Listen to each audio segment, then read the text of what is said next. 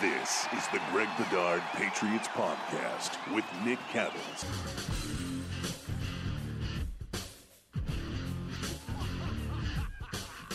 Okay, so maybe you know, maybe you don't know, but I'm a Notre Dame fan. So uh, I'm trying to not think about Brian Kelly bouncing. But hey, college football is college football. The crazy college football coaching carousel is especially nuts this year. Lincoln Riley going to USC, Kelly going to LSU.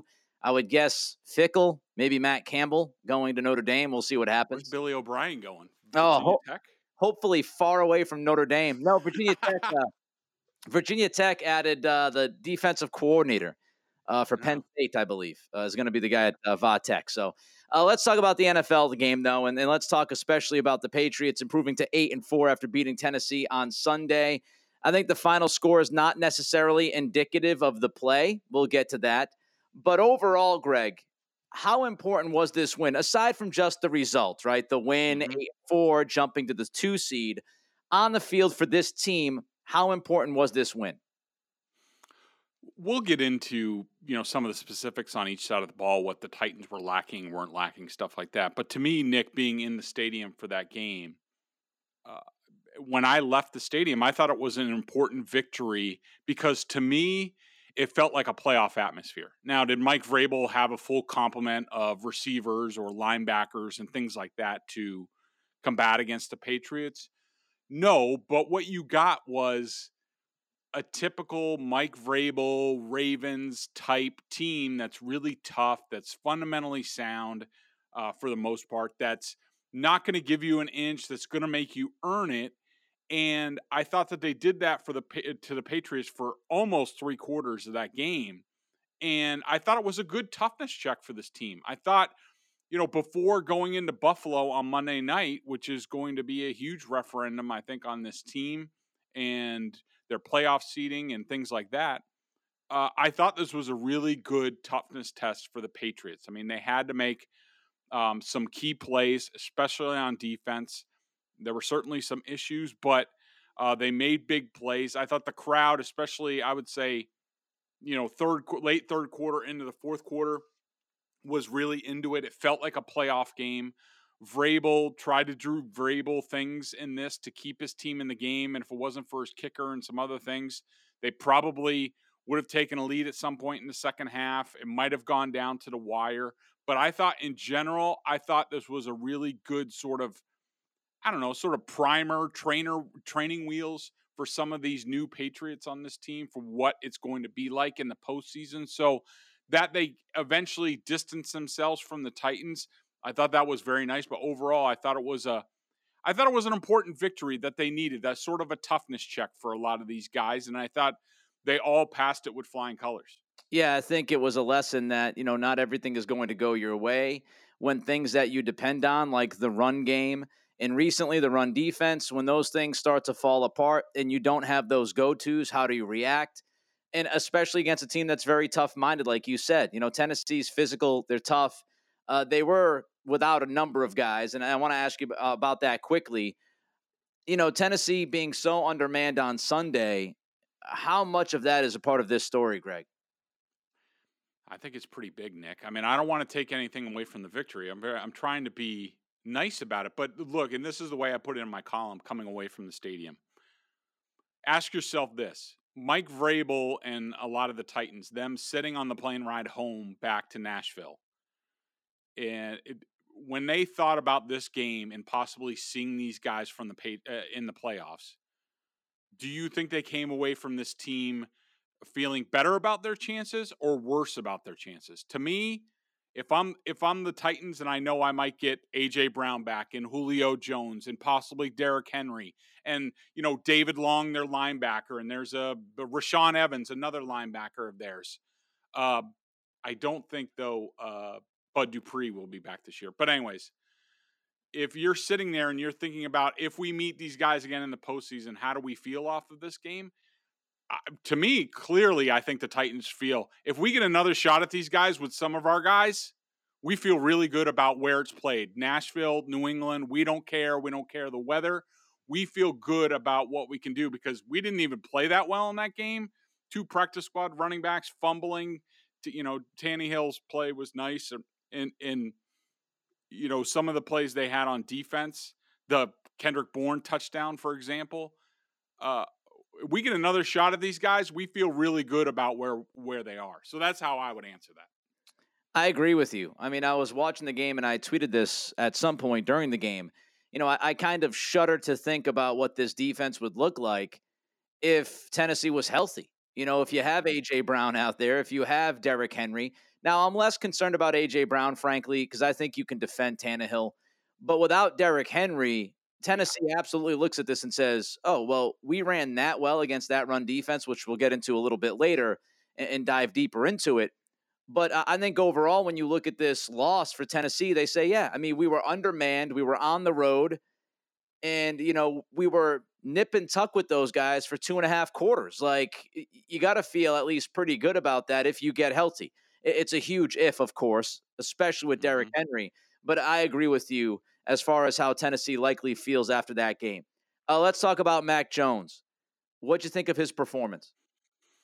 Yeah, you know, coming out of the press box, and and I actually had him as a, a down in this game. Um, I got a pretty strong reaction, but a viewing of the coach's film reinforced what I thought coming out of the press box. I thought that Mac Jones, I don't think he was bad in this game and that I put him as a down, and and I haven't quite decided whether to put him as a down in this game or not. Uh, he's borderline. Um, look, the quarterback position gets a lot more responsibility. It just it's the you know they get celebrated more, they get criticized more, and I don't really care what his stats are at the end of the day. I thought that a lot of his yardage uh, was fluffed. Um, PFF has it as 53% came after the catch. Some of it, some of that has to do with Mac Jones putting it in a nice spot. But for me, going back and watching it, and I just grade the film. Okay, this is what the film tells me. It's what the film has told me for 10 years. It's no difference than the way I graded him last week when I thought he had one of his better games and this week. And I don't look at the stats, I don't look at the score. I look at each individual play and I say, on that play, could each player have, did they do their job or did they not do their job? And in this game, I had Mac for four positive uh, plus plays, which is above average plays, uh, including the Kendrick Bourne touchdown, which was spectacular. I had him for 12 minus plays in this game. And to me, it was the lowest rated game that I had for Mac Jones. I Pro Football Focus had a similar grade. I I concur with what they had. They had him as as his lowest rated game of the season. And am I or am I concerned about anything? No, I didn't think anything was there was nothing major that he did wrong in this game. Yes, he had three turnover worthy plays, which for him, I think he probably had about 10 or 12 coming into this game. I had him for three in this game. Uh, that's a little bit concerning. Will there be questions about him in the cold weather? Yes, but I have no evidence to suggest that his performance on Sunday was cold weather related. I, I I'm neutral on that. I I don't I can't tell you either way whether he can do it or not because this did this could have just been a coincidence. Um, we'll see in Monday night in Buffalo because the weather will surely be difficult there. We'll see how he does against a better defense. Um, so, look, I did not think Mac Jones was great in this game. Um, that is not a take. This is a fact based analysis. I challenge anybody to come up with four uh, plus plays for him outside of the ones that I have. I trust me, I strain to get the four and I look for him. I do not like coming on after a 23 point victory and criticizing the quarterback who completes about 80% of his passes. I understand where people coming from. I understand that they think I look like an idiot. That's eh, I, I, get it. Um, if I was a fan, I probably would too. But just trust me on this. I've been doing this for many years. I'm not saying I'm right, even though I checked with some people, and let's just say my grading is not far off from actuality. And, um, you know, it is sort of is what it is, but I'm not overly concerned. There was nothing in this game where I was like, oh, well, Mac's not doing this. He was a little bit high on some stuff, and Nick, probably the biggest, and I didn't realize this until I went back and watched the film. Probably the biggest issue that I had in this game with him was right before halftime. That final drive yep. uh, where they end up. Nick Folk misses the field goal. I didn't realize it in, in the moment till I watched it on film. He throws a high pass to Nelson Agholor along the sidelines that he has to stop and jump for, which causes him to be ca- uh, uh, tackled inbounds. Patriots have to use their final timeout there, where an accurate throw, Nelson just catches it and takes two steps out of bounds. They're fine. Then the ultimate, the final play, sprint right. Jakobi Meyers is wide open, like forever on the play. And Mac Jones throws it entirely too late. Jakobi Meyers goes out of bounds, and it causes them basically Mac Jones himself cost them three points on that drive. So, uh, look, he wasn't great in this game. I don't care what his stats say. Uh, I think he needs to be better in this type of game down the stretch. If this team is a contender, which everyone thinks they are, I think they are, and uh, he's no longer a rookie. So, yeah, I grade him just like anybody else. Yeah, I don't think I could disagree much with the overall thought about how he played. I didn't think he was great. Uh, you know, he also cost me a good amount of money by missing Hunter Henry on that touchdown. That's uh, besides the point. A little selfish out of me, but I would have hit two bets on that one throw. Uh, thanks, Mac.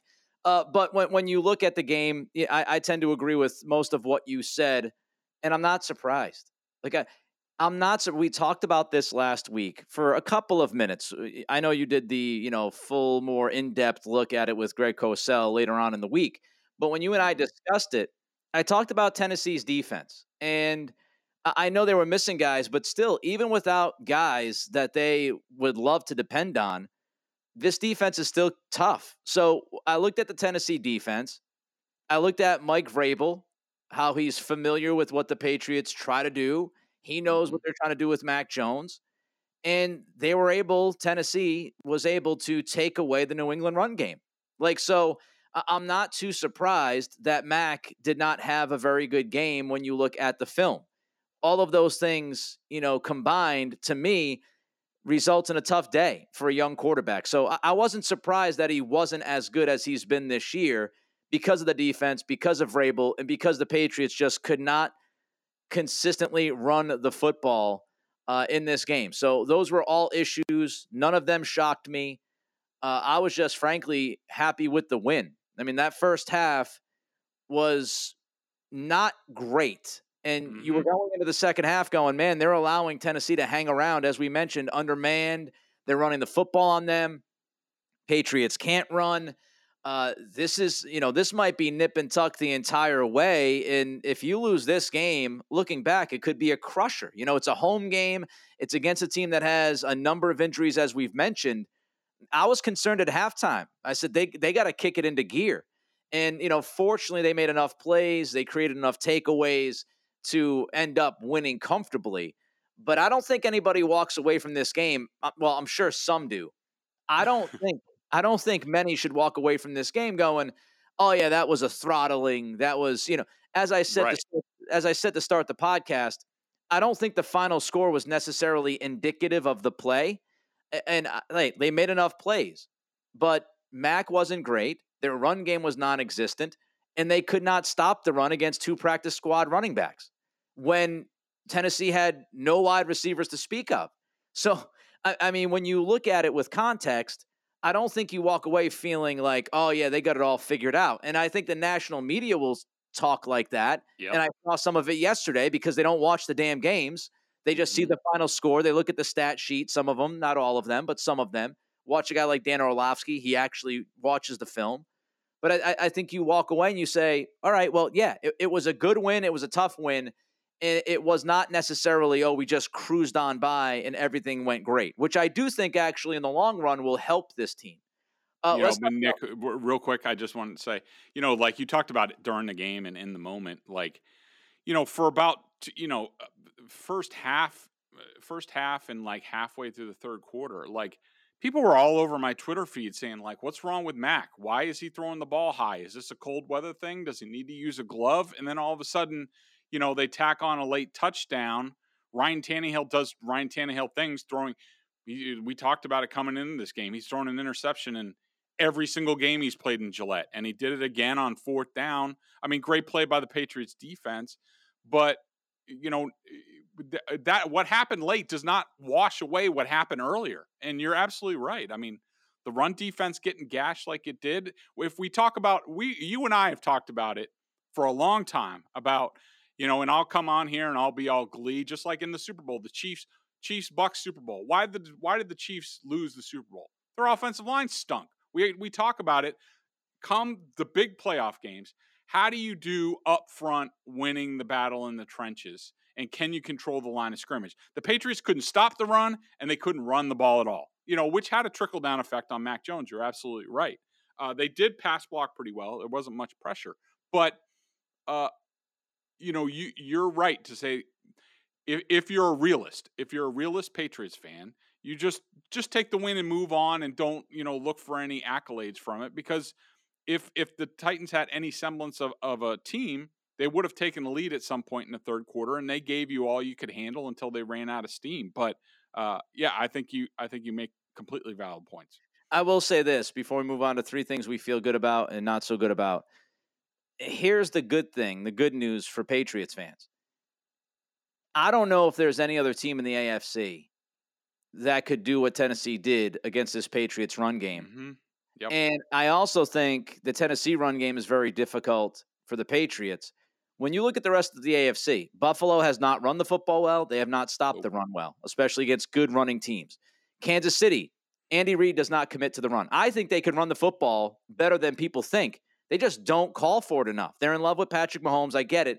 Andy Reid doesn't commit to the run. Kansas City, I'll believe it when I see it if, if they can slow down this Patriots run game. And you look at, you know, the other teams, right? I mean, who's afraid of any of these other teams? Vegas is all over the place, Jekyll and Hyde act. You look at Pittsburgh, they can't get out of their own way defensively. Cincinnati has had a bunch of, you know, ebbs and flows this season. Joe Burrow, I, I like, but he turns the football over a lot. And so Joe Mixon is an issue, but I think you can score on that defense against Cincinnati. I mean, you look up and down. I'm not shaking in my sneakers about the Indianapolis Colts. I think they're a good team.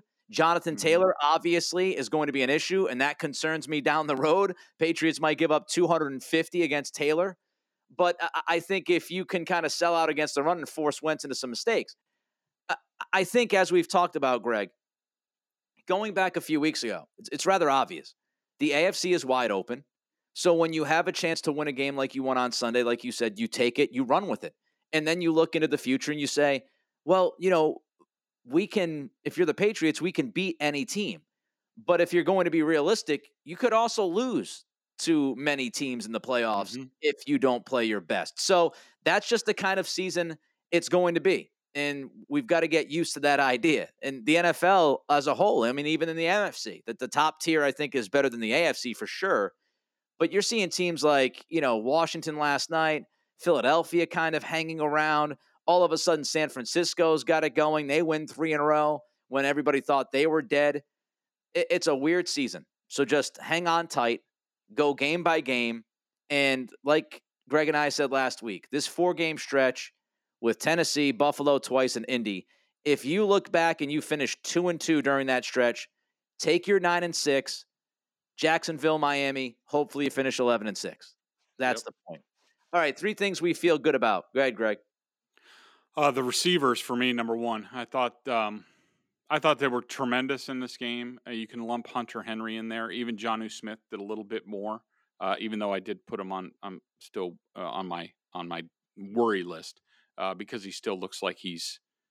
It looks like somebody's throwing him a baby when he's catching some of these balls. like he's got he like stops his feet and like like or he's like one of those Pike's Place market guys, like getting a uh, a trout or whatever the hell they toss there uh, in Seattle down. Like he's just got to like stop and like make sure he catches it. yeah. Um, but I thought I thought the receivers made Mac Jones look a lot better than he was. Um, even you know, Jakobi Meyers.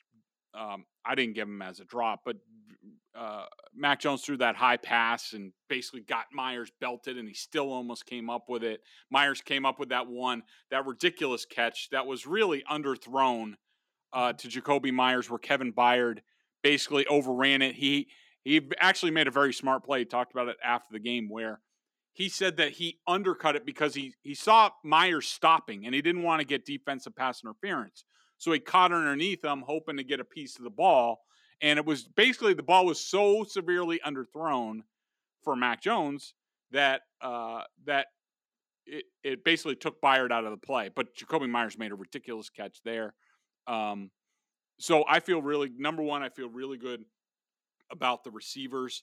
Um, number two, I feel really good about the Patriots forcing more fumbles. You and I talked about this, especially earlier on in the season, where NFL coaches sort of look at forced fumbles as a speed indicator for your defense, and I think that they've picked that they picked that up tells me they're playing a lot faster. And you'll notice a lot of the guys that are doing it outside of Davon Godchaux, uh, you know, the Kyle Duggers and people like that, and J.C. Jackson, they're some of your fastest guys. And so I think they're uh, they're getting to the ball with uh, with more violence and more impact.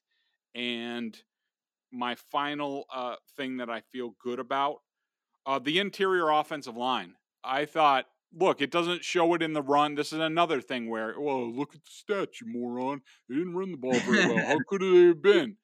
Um, I thought I thought the interior offensive line, the three guys in there, were spectacular. I thought they did a, did a great job against Jeffrey Simmons, which we've come to expect from there. If there's one really good guy up front, they're going to take care of him. Simmons made some ridiculous plays down the field and towards the sideline coming from his defensive tackle position and probably saved some touchdowns and some first downs for the Patriots. But uh, I thought the guys inside were great. Um, the running game, I thought I thought it was more of an edge issue, and um, we'll get into this a little bit more. But I, I thought that I didn't think Trent Brown. A lot of their issues on the offensive line were surprisingly to me coming into this. I had no idea this was going to be the case was Trent Brown, Brown centric, and I don't know what to make of that, uh, if anything.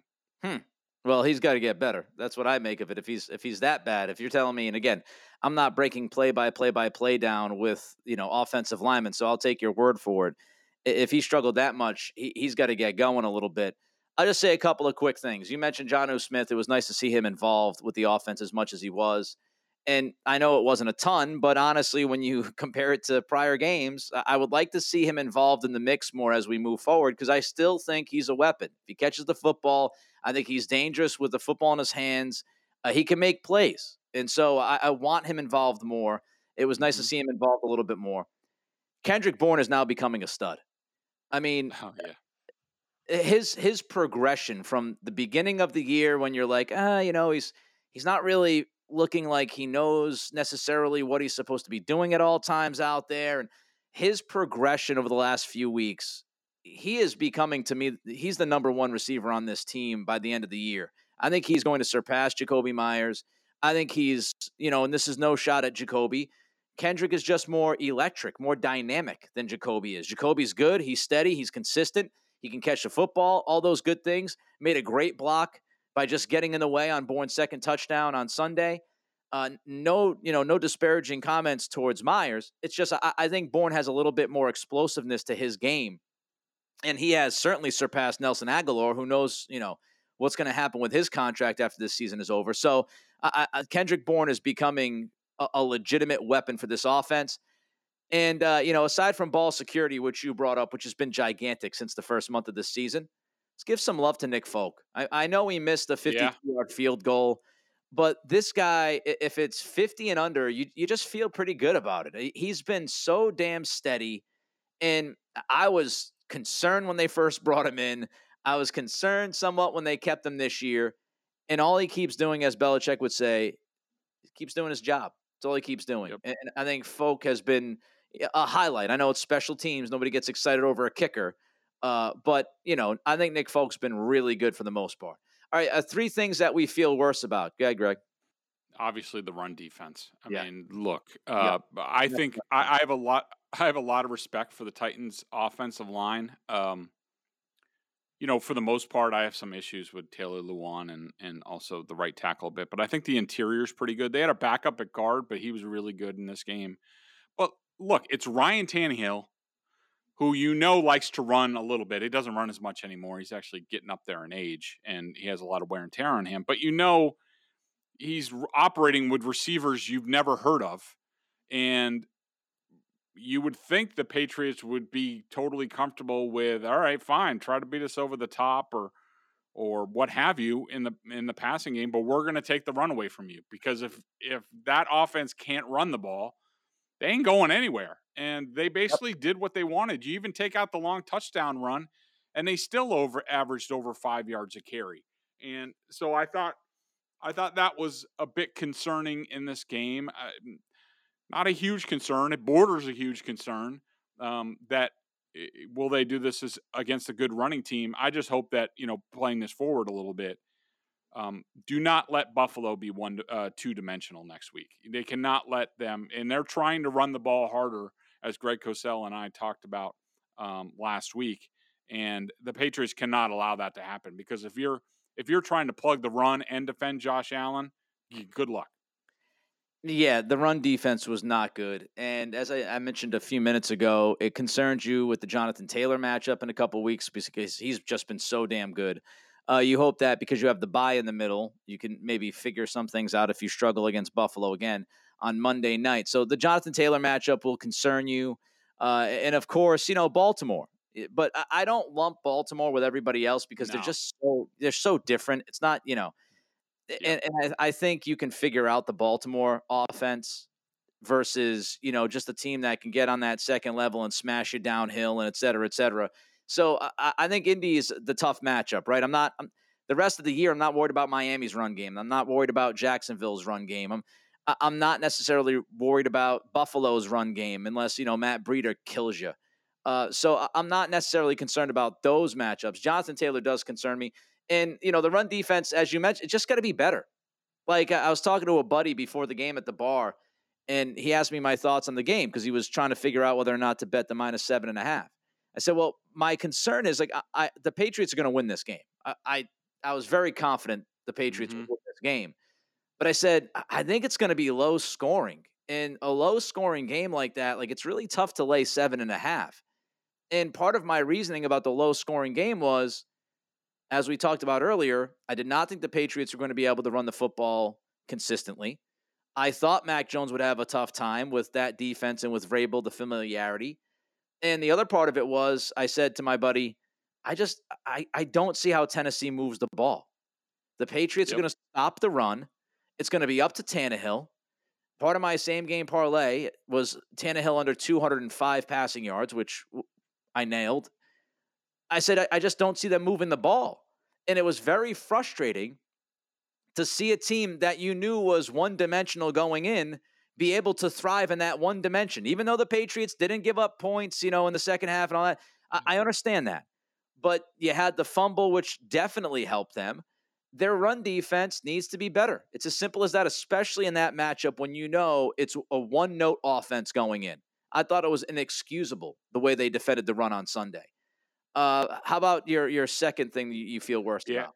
Uh, just real quick, my my um my second sort of things that I'm worried about. They're on my list that I'm watching that I, I want to see improvement, and hopefully it was just a one game blip. Um, it's Trent Brown, and actually I hope it's it's a couple games now. So that's why I'm starting. I'm starting to get a little bit concerned about Trent Brown.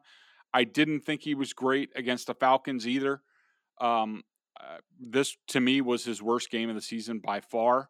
I hope this isn't a sort of indication that he's starting to have some health issues. Again, that maybe he's getting tired, even though you know they were coming off a ten day break. So why would he be tired? Uh, I I just don't know. And maybe it was just a bad day at the office for him, um, similar to Mac Jones. I don't know. I'm not making any grand conclusions. I'm just telling you that, um, you know, a little bit concerned with that. And um, and my final thing that I'm sort of, you know, watching a little bit, um, and, and I'll just, we talked about the run defense, but I just wanted to point out like Carl Davis on the interior. Normally he's been one of their best run stuffers. He kind of got worked by Ben Jones, uh, who's a very good safety for the Titans, uh, center for the Titans. And so uh, that was a tough matchup. And so I'd like to see him as the games get bigger they're going to need him to win more of those battles against top centers in this league because I don't think he's going to go up against a lot of slappies in the in the postseason. not freaking out yet, but you know if if New England can't run the ball 150 yards, what's this offense look like? Again, we talked about Mac enough, but this offense without the run game thriving or you know just mutilating a defense, it'll be interesting to keep an eye on that. You know, as as more pressure is on Mac, more is asked of Mac. If you can't get to the run with Stevenson and Harris, then you know what's your go to? How do you move the ball? Can you get it done? Just to keep an eye on it. Again, not freaking out about it, but just to keep an eye mm-hmm. on. It. Uh, three up quickly. Who you got? So in my first spot, I have um, I couldn't separate them, but um, Meyers and Bourne together. You know, like you pointed out about KB, I thought that I thought Jakobi Meyers also had a had a very good day. He was able to get open against zone coverage. I think that you know that would also be a thing I feel good about is the Patriots wide receivers and Josh McDaniels dialing dialing up plays against uh, a primarily zone defense. I still have questions about man to man if anybody does play man to man anymore. I don't even know. Um, but I thought Meyers and Bourne were great down the stretch. I thought defensively, um, you know, I hard not to give it to J.C. Jackson. I mean, with the interception off of a tip from Devin McCourty, he had uh, the huge strip. Uh, those are two huge game-changing plays that just by himself, um, you know, could have could have really the game could have looked a lot different uh, without those. And I'll just give it, you know, the three interior guys. I'll group them together. I didn't have. I had Karras for a half a sack with Trent Brown. Other than that, I didn't have any minus plays for those guys on the interior, and that like never happens. So uh, three down. I had Trent Brown number one. Uh, we talked about I had Carl number two, and yes, I'm sorry, I do put I'm keeping Mac Jones in the down. I thought um, in terms of you know plays he'd like to have back, he was one of the leaders on the team. Look, it's harder. It's it's harsh. If he played uh, Beaver or something, I probably would notice. But it's the quarterback position. What's Tom Brady always say? Uh, you know, quarterbacks get praised the most, the most. So uh, part of the deal, I do view him as a rookie. I don't grade on a rookie scale. If anybody comes and tells me, "But he's the best rookie in the league," I think I'm going to shoot myself in the head. We all knew Mac Jones was going to be in the best position as a rookie quarterback. And a lot of those other guys were going to crap teams, crap coaches, and crap situations. And Mac Jones, if he Mac Jones and took ball, he was going to be the best rookie year. He has been good for him, as we've seen with Mac. Kid always bounces back. The uh, BostonSportsJournal.com member question of the day. Check them out at BSJ. $39.99 on their annual plan. Get top notch analysis of all the Boston Pro sports about Jake DeBrusk asking for a trade? They should have traded him in the offseason. Uh, and then you also get a, a membership with BSJ. You get all the great analysis from Greg Bedard. He does on the coaches' film, direct access to him, and weekly chats as well. Uh, Greg, what is the uh, question of the day? So it's not really a question. It's more me just sort of answering the members. Let's just say the members were not happy with my Mac analysis, and uh, I just wanted. There's a couple things I just wanted to get off my chest. And and trust me, uh, I could go uh, similar to other paid outlets. I could go full homer, and, and I think I have earned. I should have earned the respect that I at least am going to give you my opinion. It's going to be straight, and it's not going to be. T- and the other means people when people say, "Well, you become you're becoming increasingly negative."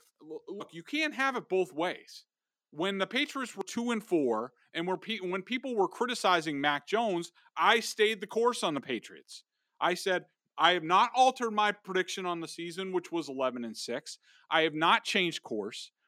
I pushed back against a lot of Mac Jones criticism, saying that look, it was very early for him, and other reasons like he wasn't getting pass protection. His receivers didn't know what he was doing. So you can't have it both ways. Like you can't like me defending Mac Jones early on in the, and the Patriots early on in the season, and then when things are going well for them, still being honest with you about where they are. I just think that look, I love you guys. I respect you. I am eternally thankful for you guys. Uh, me and my family are, but you know, don't don't push back on criticism. If you want to, if you have criticism at BSJ, we deal in facts. All right. I will print on BSJ all my plus plays, all my minus plays. I challenge our members to go on there into the comments and give me other plays where Max stood out. that was he was above average on the plays. I'm happy to take a look at them. I'm happy to add them to the list. But I think if you really go back and watch the game, you will see this was a fact-based, film-based analysis, and that's what I I have done every day for about 10 years since we've had access to the film. So appreciate you guys. Just if you're going to criticize me, just you know, stay stay in reality. Uh, just the Felger stuff, the the the saying that I'm becoming negative. I'm not. I I I think I'm pretty consistent, and I think I've earned that over the years. Well, there you go. I'm glad uh, we provided you the chance to kind of get that off your chest. Uh, we got a, a, big game coming up Monday nights at Buffalo. We'll be back later on this week to take a look at that matchup, our thoughts, who we think is going to win, et cetera, et cetera. It is a big game. I don't think it's as big as some people are making it to be, though, because of course you then play them in New England. So I mean, if you split, you split. You, you still survive. I, I, think if the Patriots lose on Monday night, people are going to lose their minds for no reason. Uh, but it is it is a nice little litmus test on the road. The weather will probably not be great because it's Buffalo. Mac, as Greg mentioned, coming off of you know his worst game of the season. Looking at the film, that's how Greg feels. I don't think he was very good. How does he respond? He has shown us in the past that he always responds. Will that be the case again on Monday night? We'll see. It's a big matchup. It's a fun matchup. We'll talk about it a little bit later in the week. He's Greg. I'm Nick. Till then, be good.